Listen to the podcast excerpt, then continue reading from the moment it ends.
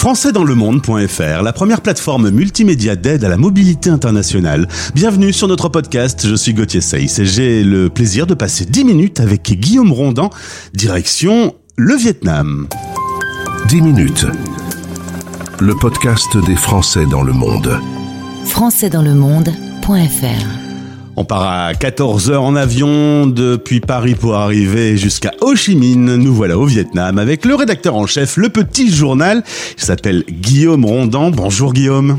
Salut Gauthier, un plaisir de discuter avec toi aujourd'hui sur le Vietnam. Eh ben, je suis très content de faire le tour du monde des rédactions pour découvrir aujourd'hui ce pays émergent qui t'a passionné au point que dans une petite balade en Asie, tu as fini par euh, y poser tes euh, valises, ce qui était plutôt bon signe. Euh, si tu veux bien, on commence par le début. Tu es originaire de Toulouse, tu fais tes études en France et d'ailleurs tu vas réaliser un premier stage assez passionnant avec un coup de cœur, si les informations sont bonnes, à Hong Kong quand tu es tout jeune. Voilà, à 23 ans, en fin d'école d'ingénieur, je pars sur Hong Kong, donc première expérience de l'Asie. Et c'est vrai qu'après ce stage-là, je me suis dit un jour, euh, j'essaierai d'y remettre les pieds. Tu pensais partir et, et continuer à travailler tout en découvrant le monde? C'était l'idée première? Voilà, c'est ça. J'avais quelques clients en France euh, et donc bah, j'ai justement euh, euh, profité d'une certaine manière de, de, de la différence de niveau de vie qu'on peut avoir en Asie.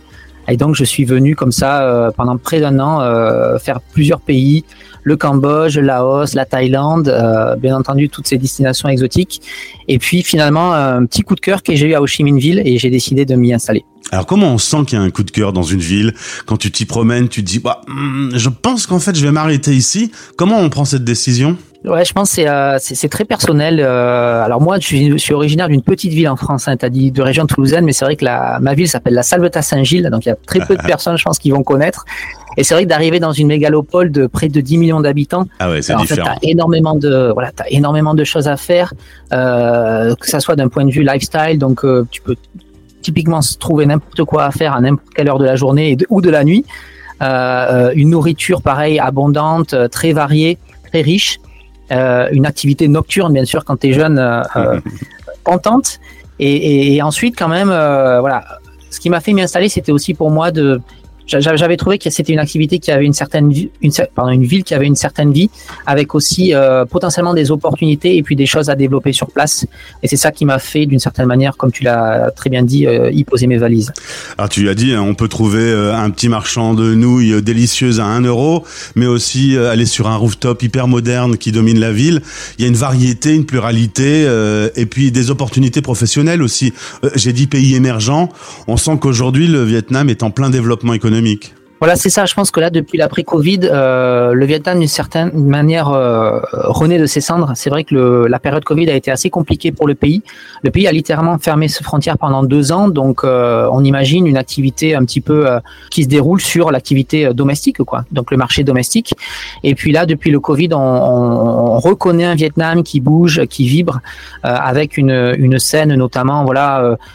Beaucoup de gens qui viennent pour entreprendre, euh, beaucoup de, sociétés qui se, qui se créent. Euh, et puis un pays qui, année après année, de toute façon, s'ouvre sur le monde avec euh, ben, voilà, pas mal d'opportunités pour soit des entrepreneurs ou soit des, des personnes qui souhaitent venir pour y travailler. D'ailleurs, le gouvernement a assoupli les visas depuis le Covid pour refaire venir du touriste ou du chef d'entreprise. Alors c'est ça, les, le, le, le visa a été euh, après Covid euh, d'une période d'un mois, donc c'est vrai que c'était un petit peu court, il fallait venir un mois et sortir des frontières. Et là, euh, pour des Français, on peut euh, y séjourner pendant trois mois. Euh, et ensuite, bon, il suffit de faire un petit saut de plus en Thaïlande ou au Cambodge, et puis avoir à nouveau trois mois supplémentaires. Et puis pour les personnes qui souhaitent s'y installer sur la durée, en général, euh, quand on trouve un emploi, on a derrière ce qu'on appelle le work permit, donc le contrat de travail qui donne droit à des cartes de résidence. Donc voilà, c'est- quelque chose que, que les expatriés en général ont, ont et ça permet de rester euh, plusieurs années sur le sol vietnamien. Mais Guillaume, tu m'as quand même dit que attention aux lourdeurs administratives dans le pays. Chaque démarche est un petit peu compliquée. Voilà, quand il s'agit d'ouvrir un compte bancaire, euh, de justement euh, essayer de faire les papiers pour avoir ce, contrat de travail, euh, il faut en général passer par des agences, c'est assez lourd administrativement parlant. Donc, bah, les avocats, les, agents de visa, toutes ces tierces personnes, d'une certaine manière, sont une aide sur place pour aider administrativement parlant et puis faire en sorte que voilà, ça soit un petit peu moins compliqué quand on est nouveau sur le marché. Alors tu as aussi signalé que quand on est français au Vietnam, il faut pas forcément rester toujours entre français et entre expats. Il faut s'ouvrir un peu. Toi, par exemple, tu allais pas mal dans des réseaux, dans des soirées de coworking avec des entrepreneurs, des freelances, se mélanger avec la population locale. Voilà, il faut s'impliquer dans la vie vietnamienne.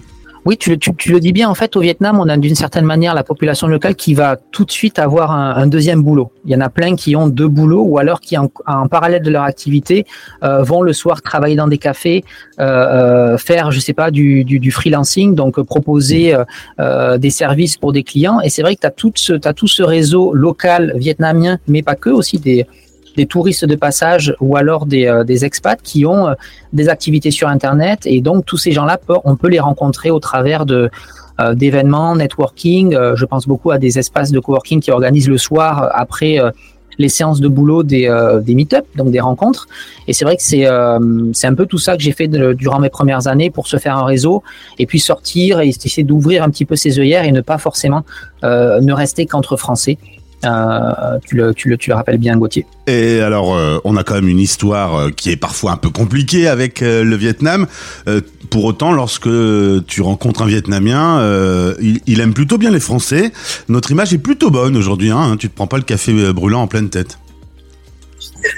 Exactement. Euh, bah déjà ici le café de base il est froid, tu sais c'est le café soda donc le ah café euh, par défaut si tu demandes pas ils vont te mettre euh, des glaçons dedans. Ah d'accord. Mais sinon voilà mais sinon pour pour revenir sur sur ce café en pleine phase voilà on a plutôt bonne presse au Vietnam je pense que les la, la les tumultueuses années qu'a eu la France euh, maintenant, avec la nouvelle génération, c'est de l'histoire ancienne. Et c'est vrai que cette nouvelle génération de base et, souhaite aller de l'avant. Euh, euh, et puis c'est pour ça qu'année après année, on sent un certain optimisme et on sent les gens qui sont curieux, ouverts et qui souhaitent que le pays continue de, de se développer et de, de s'améliorer.